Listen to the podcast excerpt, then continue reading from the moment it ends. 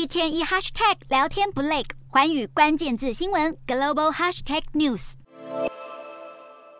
俄罗斯总统普京在七号出席海参崴的东方经济论坛，透露他和中国领导人习近平将要在下周见面。据悉，普习两人将在乌兹别克的上海合作组织高峰会碰面，这相当证实了习近平自从二零二零年初疫情爆发后，终于要出国访问，也是两人在乌俄开战后第一次会面。上海合作组织由中国发起，成员国横跨中亚与南亚，包含乌兹别克、哈萨克以及印度和巴基斯坦等等，并且预料还会持续增加。不过，在俄中联手推动区域影响力时，美国也持续动作。白宫国安顾问苏利文最新受访表示，台湾周围的军事威胁依然显著，北京当局也没有排除入侵台湾的政策，而美国会持续抵抗任何以武力改变现状的行为。华府智库战略暨国际研究中心也在近日与日本共同主办研讨会，齐聚了美日与菲律宾的智库学者和外交政策专家，研议海洋安全保障合作，试图把扩张海权的中国视为美日菲三方的共同课题。